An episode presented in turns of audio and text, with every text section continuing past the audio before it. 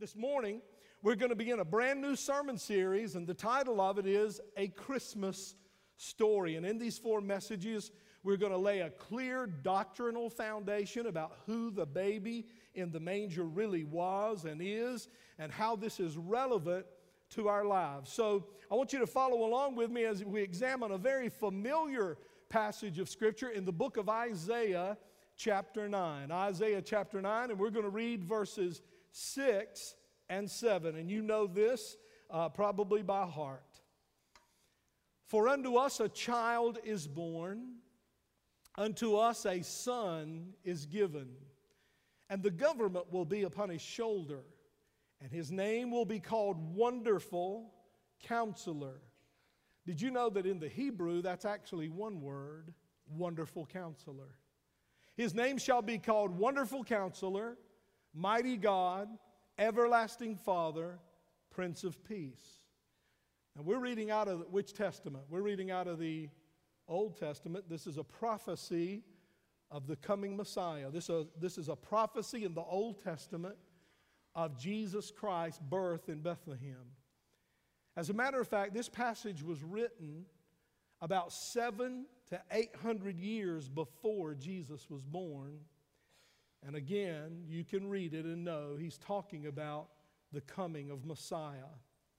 Verse 7 Of the increase of his government and peace, there will be no end.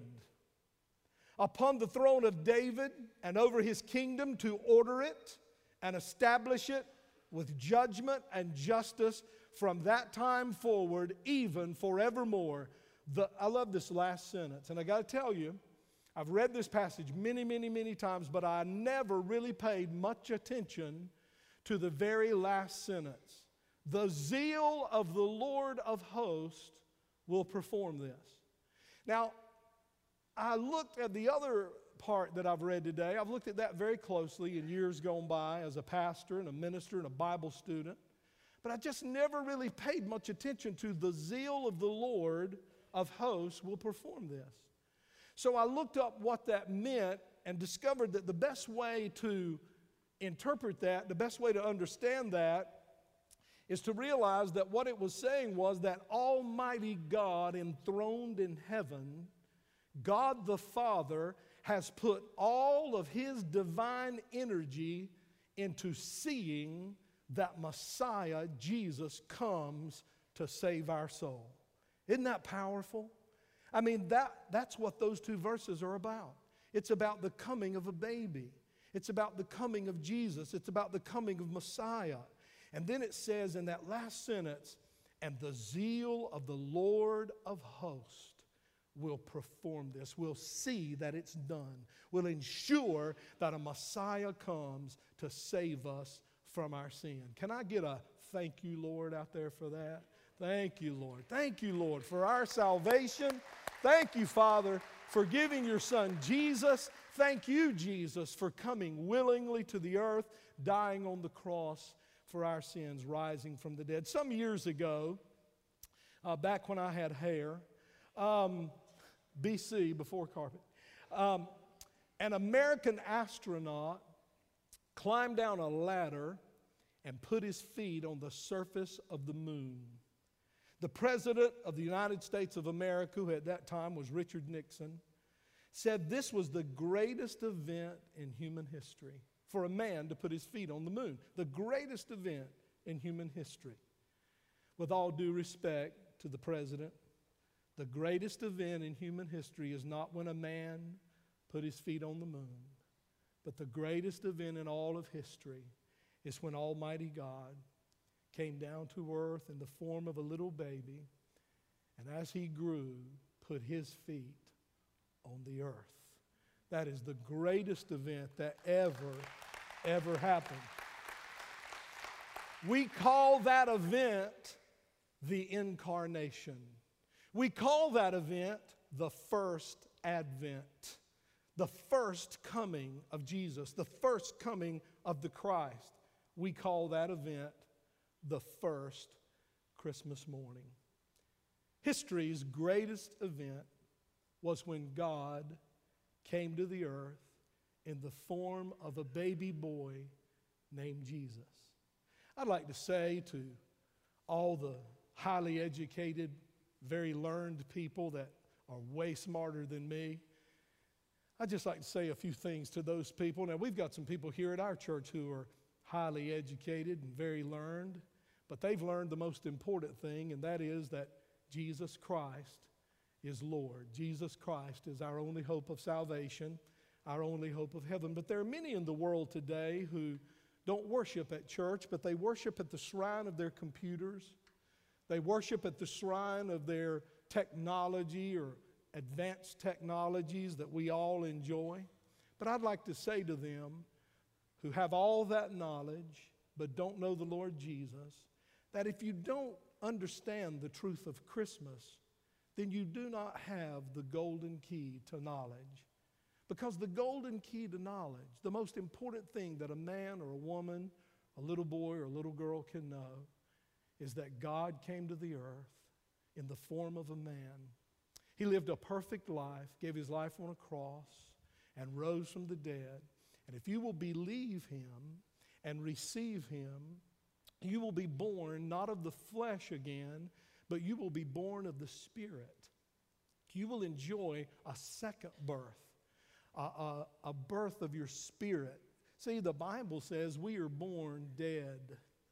We are born dead in our trespasses, dead in our sin, and we must, we must be made alive. We must be, the Bible uses this word, quickened, made alive. And that can only happen in a personal relationship with Jesus Christ through the new birth. I thought about this. How sad would it be to know biology, the very study of life itself, but not to know Jesus Christ, the giver of all life? How sad would it be to know astronomy, to study the stars and the cosmos and the heavens and the solar systems and the galaxies, to know all about that, but not know Jesus Christ, the bright and morning star, and how he will take you to heaven. How sad to know geology and all the formations and layers of rocks and all of all the geological ages, but not to know Jesus Christ who is called the Rock of Ages, and not be able to sing as we did this morning, On Christ the solid rock I stand, all other ground is sinking sand. How sad to know botany. That is the study of flowers, the study of plant life. How sad to understand the details of that, the, the, the genetics, even the DNA of that, and all of the deep things of that kind of research, but still not to know Jesus, who the Bible says is the sweetest rose of Sharon. He is the lily of the valley. And like a real flower that God created, can perfume your life and make it better, make it eternal. How sad to be educated. And I'm not against education. I thank God for education. But how sad to be educated and to know history and to know science from the beginning to the end. And yet, though you know history, you don't know His story. And you don't know about this central event called Christmas, the central event of all time, the story of Jesus. One great preacher said this he said, A wise man is ignorant, a rich man is poor, a strong man is weak until he knows the Lord Jesus Christ as his personal Savior. If you're here today, if you're in this auditorium and you're under the sound of my voice and you don't know Jesus Christ as your personal Savior, I would invite you to know him. I would invite you to reach out to him today. I would invite you. You know, uh, one of the things we say here at the bridge is you can belong before you believe. We, we teach that. If, you, if you're not a believer yet and you're investigating the things of Jesus, um, then we welcome you. We were all there one time, and thank God for a church that welcomed me when I didn't know Christ and gave me a chance to come to know Him, first of all, through His people. So when we say you belong here before you believe, um, a lot of people get confused by that. We got a real ugly email uh, not long ago from somebody saying, So you can be a member of your church and, and, and you can teach and, and you don't even know. And I'm like, I think that went over his head. You can belong before you believe. So you know what we did? We didn't write back another email, bad email, going, Man, our pastor will go braveheart on you if you say things like that. We, we didn't send an email like that. We, we wrote him back and said, We'd like to meet with you. We'd like to meet with you and, and explain to you what that means, that you belong before you believe. And we met with him. A couple of guys from the staff went and sat down and met with him. And he had a, we had a lot of questions he couldn't answer. He was very stern, and he had a lot of rules you had to live by to be the right kind of Christian and to really be a Christian. And the church wasn't for lost people, it was for Christians. Well, I got to tell you something. When we say you belong before you believe, that's because we view ourselves as a hospital for broken people. We don't view ourselves. Now, I'm telling you, there are churches who do view themselves as a country club for Christians, and, and that's fine, I guess, if that's what they want to do. They say the Bible teaches that. Well, well we don't believe the Bible teaches that. We believe the Bible uh, teaches that the church is a lighthouse in the community. And, and when broken people ride by and see our steeple or see our building sitting over here, you know, they know that one day when their back is against the wall, they got a place they can go. They got somebody they can talk to. Did you know there's a whole bunch of people in our community right now who are coming here and they're going to give their heart to Jesus and they just don't even know it yet? I mean, they're just thinking about him and they're riding by and they're seeing our signs and, and, and so you need to pay for their food, you know, and, and they were just talking about us bad to somebody and then we buy them a hamburger. Yeah, get that. And so, and so, you know, they're, they're, they're right there, buddy, and, and they're hearing about us and they're, they're hearing we're weird. I had a guy come to me the other week and say, man, I, I, I heard about the bridge. I heard uh, some guys at a Bojangles one morning talking about the bridge, and they said, you know, all they do at that church is, is look at a big TV screen, and everybody sits in a recliner and drinks coffee. That's all they do at that church. Now, the guy who told me that said, I didn't say anything to them, but I thought, man, I'm going to that church. That's my kind of church. He said, and then I came out here and found out that it was a church that preached the unadulterated, straight up, infallible, inerrant Word of God. And while they're preaching it, they're loving on you and welcoming you. That's who we are. When we say you belong before you believe, here's what a hospital says it says you belong in the hospital before you're healed. Isn't that right? I don't want anybody meeting me at the door of the hospital going, Whoa, dude, you got blood on you, you got mud, you're in that, were you hurt? Were you in some kind of wreck? I tell you what you do. You go home and get all that blood off and you get cleaned up because see, it's sterile up in here. we have sterilized this. Listen, think about a church. There are churches who would meet people at the front door and say, We're sterilized up in here. We don't want your kind.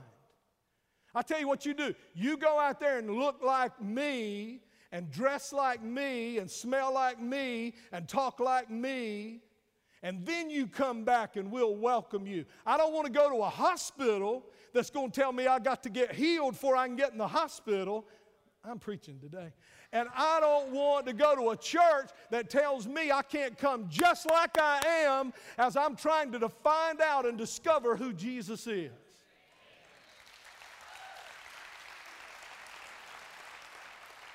About to go karate kid on somebody. then we, and then our next word is commit. And we want you to come on in here, but I'm telling you what it's all about. We get you in here, it's the spider said to the fly. Because we want you to commit to Jesus Christ. I'm telling you right up front, there's, we can't change you. The bridge isn't going to change you. You can come here and join every service team we got. You can put $150 in the offering every Sunday. We hope you will. But I want to tell you something.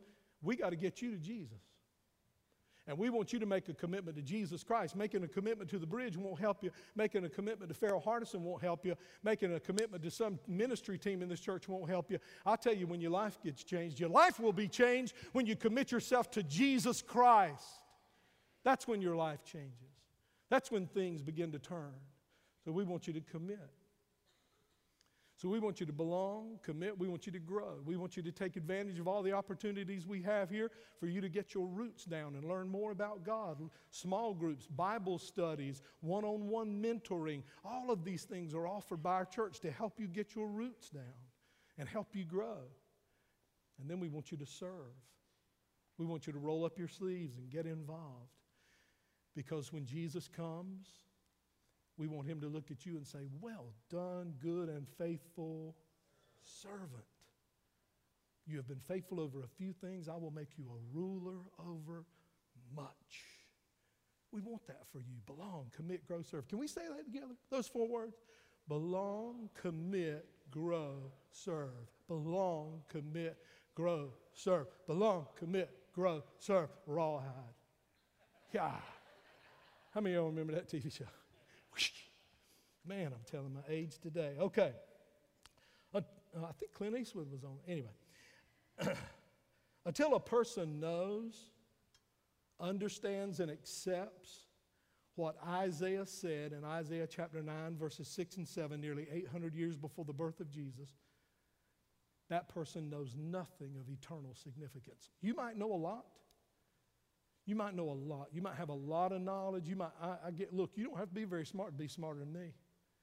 You're looking at a guy that in high school, I brought my report card one home, one home one time, and it had straight C's on it.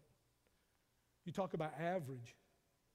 Because I looked up there to see what C meant, and it said average. And I went, all right.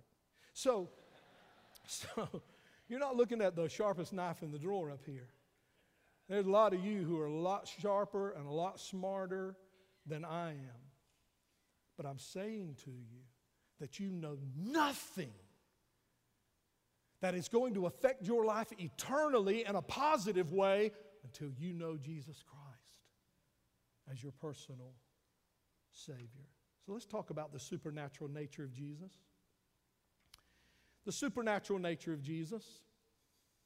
I want you to look at the little phrase, Isaiah 9 and 6. I want you to look at the very first part of that. Unto you a child is born, unto you a son is given. Now that looks like God's repeating himself. But he's not. Because unto you a child is born speaks of the humanity of Jesus. And unto us a son is given speaks of the deity of Jesus or the God part. Unto you a child is born speaks of the human part of Jesus. What percentage of Jesus was human? 100. He was 100% human. But he was not only a child born, he was the Son of God given. And that speaks of his deity, and that is the godness of Jesus. The fact that he was God.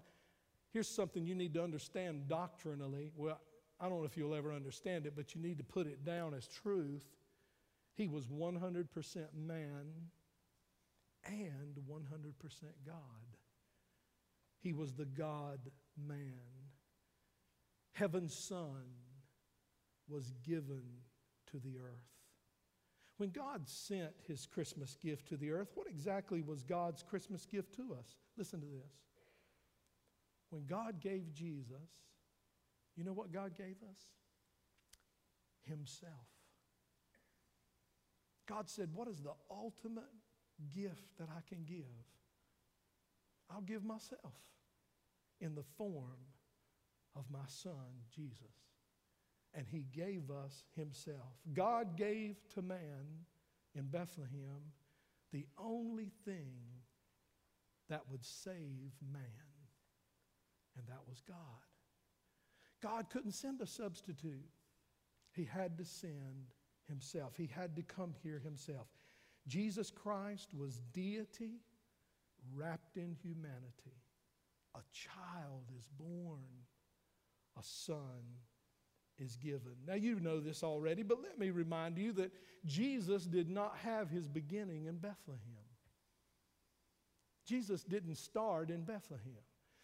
I want you to go in your Bibles if you're looking along with me. I think I'm using the New King James Version today. I think we can still go to heaven even using the New King James.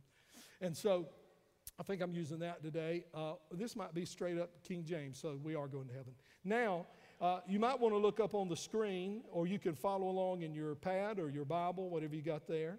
Uh, John 1, 1 through 3. so we're going from the Old Testament to the what? New Testament. In the beginning was the Word. Now I want you to notice the word word is capitalized because it isn't talking about word in the sense of speaking or saying. It is talking about a person, and that person is Jesus. And I'll explain that in just a moment. In the beginning was Jesus. In the beginning was the Christ. In the beginning was the Messiah. In the beginning was the Son of God. In the beginning was the Word. And the Word Jesus was what? With God. And the Word Jesus. Oh, that's a big one right there. That's a big one. The same Jesus was in the beginning with God. Verse 3 All things, we're still talking about Jesus here, all things were what?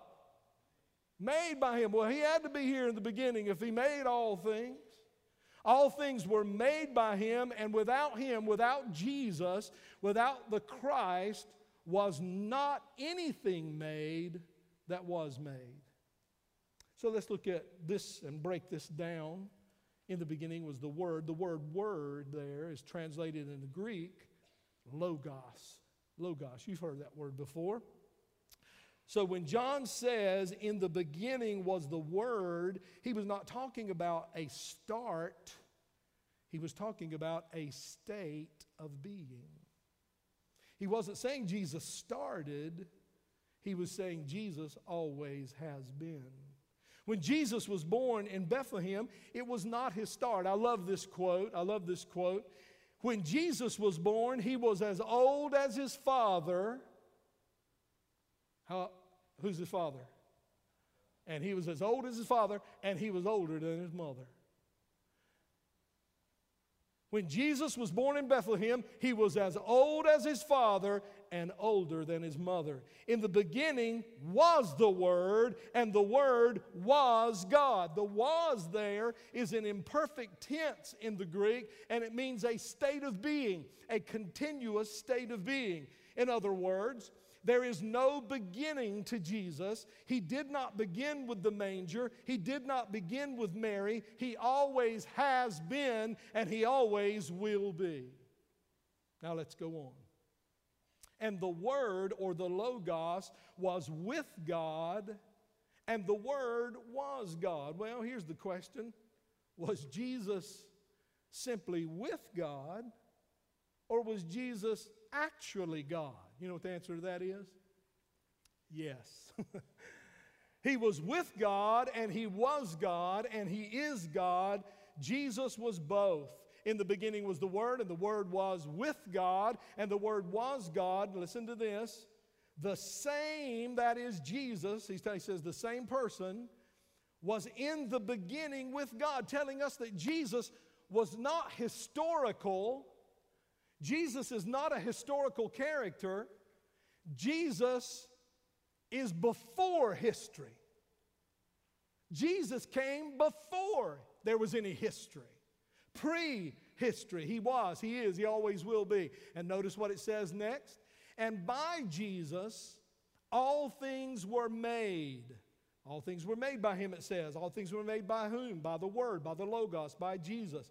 And notice it says, and without him was not anything made that was made. Did you know that everything you see around you in this world?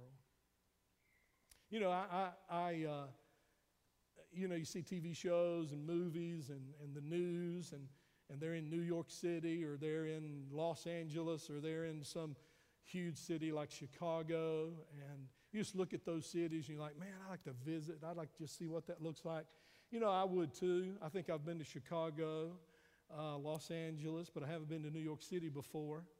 But you know what? Every time I go to those cities, I, it's really cool to look at all the stuff. But I thank God I live in Wayne County, North Carolina, don't you? Amen. I thank God I live in Johnston County. And I know all you people that came here from the north and out west. I know y'all aren't used to everything, all the lights getting turned off at 8 o'clock every night. But we like it that way here. Just roll them sidewalks right on up and let's all go to bed. Amen. Uh, but, but you know, I, I, I'm saying all that to say that I, I'm glad I live in a place where I can still look around and see the creation of God. Big old oak trees and forests, woods that have been here longer than I've been alive.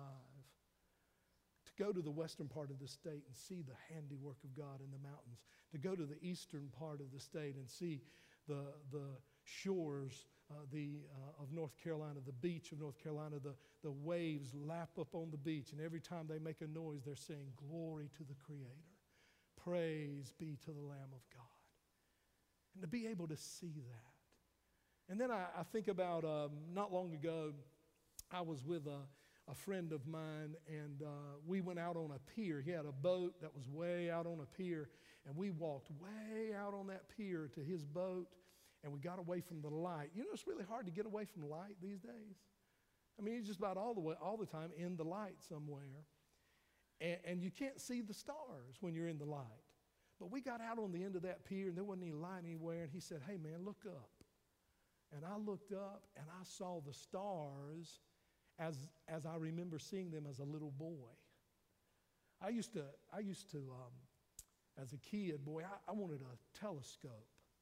And I remember my mom and dad would buy me one, then they'd buy me a bigger one, a bigger one, and finally I, could, I got a telescope where I could actually see the craters on the moon. I freaked out when I saw the craters on the moon. It was just amazing to me that I could see that from the earth. And I remember as a boy laying on my back at night, and we lived out in the country. How many of y'all know Shines Crossroads is out in the country? How many of y'all know that?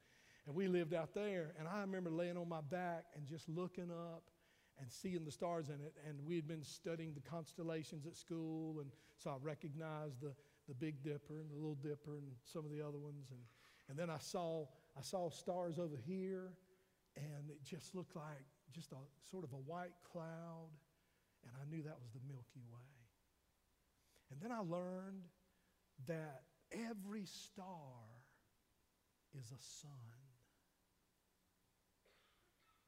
Every single star is a sun. And we see as far as we can see, and we look as hard as we can look. But did you know that our solar system, the sun, you know, we're the third planet from the sun, and, and then there's all these other planets, and, and uh, we go around the sun. And I got to thinking, those are suns. Every one of those stars are suns, just like our sun. As a matter of fact, I discovered that our sun's one of the smallest that most suns in the cosmos, most suns that we call stars in the universe are way bigger than our sun. Amazing. And the Bible says, and without Jesus was not anything made that was made.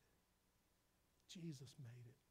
The one who took the nails the one who took the beating on his back, the one who took the crown of thorns, the one who bled for you and died for you and rose from the dead. He made all that. You know what the Milky Way is? You know what the Milky Way is? It's a bunch of stars, all grouped so it looks like milk. It looks like a cloud of stars. Do you hear me? God made it. God made it all. Jesus is God. The Bible says, without Jesus was not anything made that was made in the skies above, in the earth beneath, in the earth beneath, in the galaxies and solar systems beyond our vision. And on all of creation is His stamp, and it's not made in China. That's what most things you own say. But everything that was made says made by the Word. Everything that was created has the stamp made by the Logos. Everything in this universe has the stamp made by Jesus Christ. Made by that little baby wrapped in swaddling clothes and lying in a manger. It was made by Jesus, the Milky Way, the universe. Colossians 1:16. I'm not going to read it to you. Write it down if you're taking notes, look it up. It's clearer in that verse than anywhere else in the Bible. Colossians 1:16. So in the beginning was the Word, and the Word, why does it call Jesus the Word? Because words express a thought or idea. That, I'm up here giving you words. I'm expressing a thought or idea. I hope I'm doing it in a way that you're not dozing off and going to sleep. But, but words are uh, an expression. If I want you to see something in your mind, if I want you to articulate something, or if I want you to understand who I am, I use words. Jesus is the expression of God. Jesus is the articulation of God. Jesus coming into the world is the Word who shows us who God is. He is the Word of God because He is the expression of God. Jesus articulates God, therefore, He's called the Word of God. Now, the central message today, if you hadn't already got it, is simply this Jesus Christ is fully God. When you pray to Jesus, you're praying to God. When you see Jesus hanging on the cross in the artist's renderings, that's God. When you see that empty tomb and Him coming out of it in your mind's eye, how that might have looked, you're looking at God. When you read His words, you're reading the words of God. Jesus is the full and complete expression of God. He is God. John the Apostle, when he wrote the book of John, listen now. When John the Apostle wrote the book of John, he was, it was 50 or 60 years after the events of the book of John. So he's an older man when he writes the book. You know, I think a lot of times we think they're writing the book as everything's happening. He wrote this 50 or 60 years after the events that he wrote about. Now, you've got to understand that ingrained in John is this horror of blaspheming God. There's this tremendous fear in him that he's been taught since a child uh, uh, by, by the prophets and by the priest, and, and you cannot blaspheme God. And he's got this tremendous horror that, that he might somehow blaspheme God, yet with total confidence. With complete confidence, he writes down right here in John chapter 1 the Word was God. He doesn't hesitate. He doesn't hold back. He doesn't stammer. He doesn't stutter. He says, The Word, Jesus, was God. And what he's telling us that everything God is, Jesus is. And everything God has, Jesus has. And everything God does, Jesus does. The Word was with God. Everybody say the rest with me. And the Word was God. Let me give you a couple more scriptures as we close. The reason I push this today the reason I preach it the way I'm preaching it, because you know what? Most of you sitting out there go, I got that. But you know, I think there are those among us who are probably still struggling with that. And one of the reasons I really push this and preach this and declare this, and let me help you understand that this is just a tiny bit of the scriptures that I've given you that bear out who Jesus was. I could give you hundreds of more scriptures. I mean, there are passages where Jesus is explaining to them, I am God. He's telling them, I am God. Over and over and over again. But the reason I talk about it and the reason I'm pushing it and the reason I'm passionate about it today is because this is where the battleground is. This is where the battleground is. This is where people draw the line. They don't mind if you call Jesus a good teacher. They don't mind if you call Jesus a good prophet. They don't mind if you call Jesus a good preacher. They don't mind if you call him a religious leader. They don't mind if you call him a rabbi. They don't mind if you call him all of those things, but you cannot say he's God. Because when you say Jesus is God, to them it is blasphemy. That's when you see the hair stand up on the back of their neck. No, he wasn't God. And the Jews will argue about this because they wanted a king to come and take over the world and put down every other kingdom and for him to rule. And that's why they didn't receive Christ in a manger. Well, he's not coming like that in Bethlehem, he's coming like that the next time. And we look for him to come the next time. The Messiah, Jesus, is still, they're still looking for him. The, the Jew stands on his tiptoes every day and looks in the horizon for Jesus to come the first time. But those of us who know Jesus stand on our tiptoes and look every day to see the second advent the second coming. You see, the fact that Jesus is God, I'm going to ask, please uh, take that child out, please. Thank you. I'm going to, I'm gonna, I want you to just, uh, as I talk about Jesus being God, I want you to understand that it is a cornerstone of Orthodox Christianity.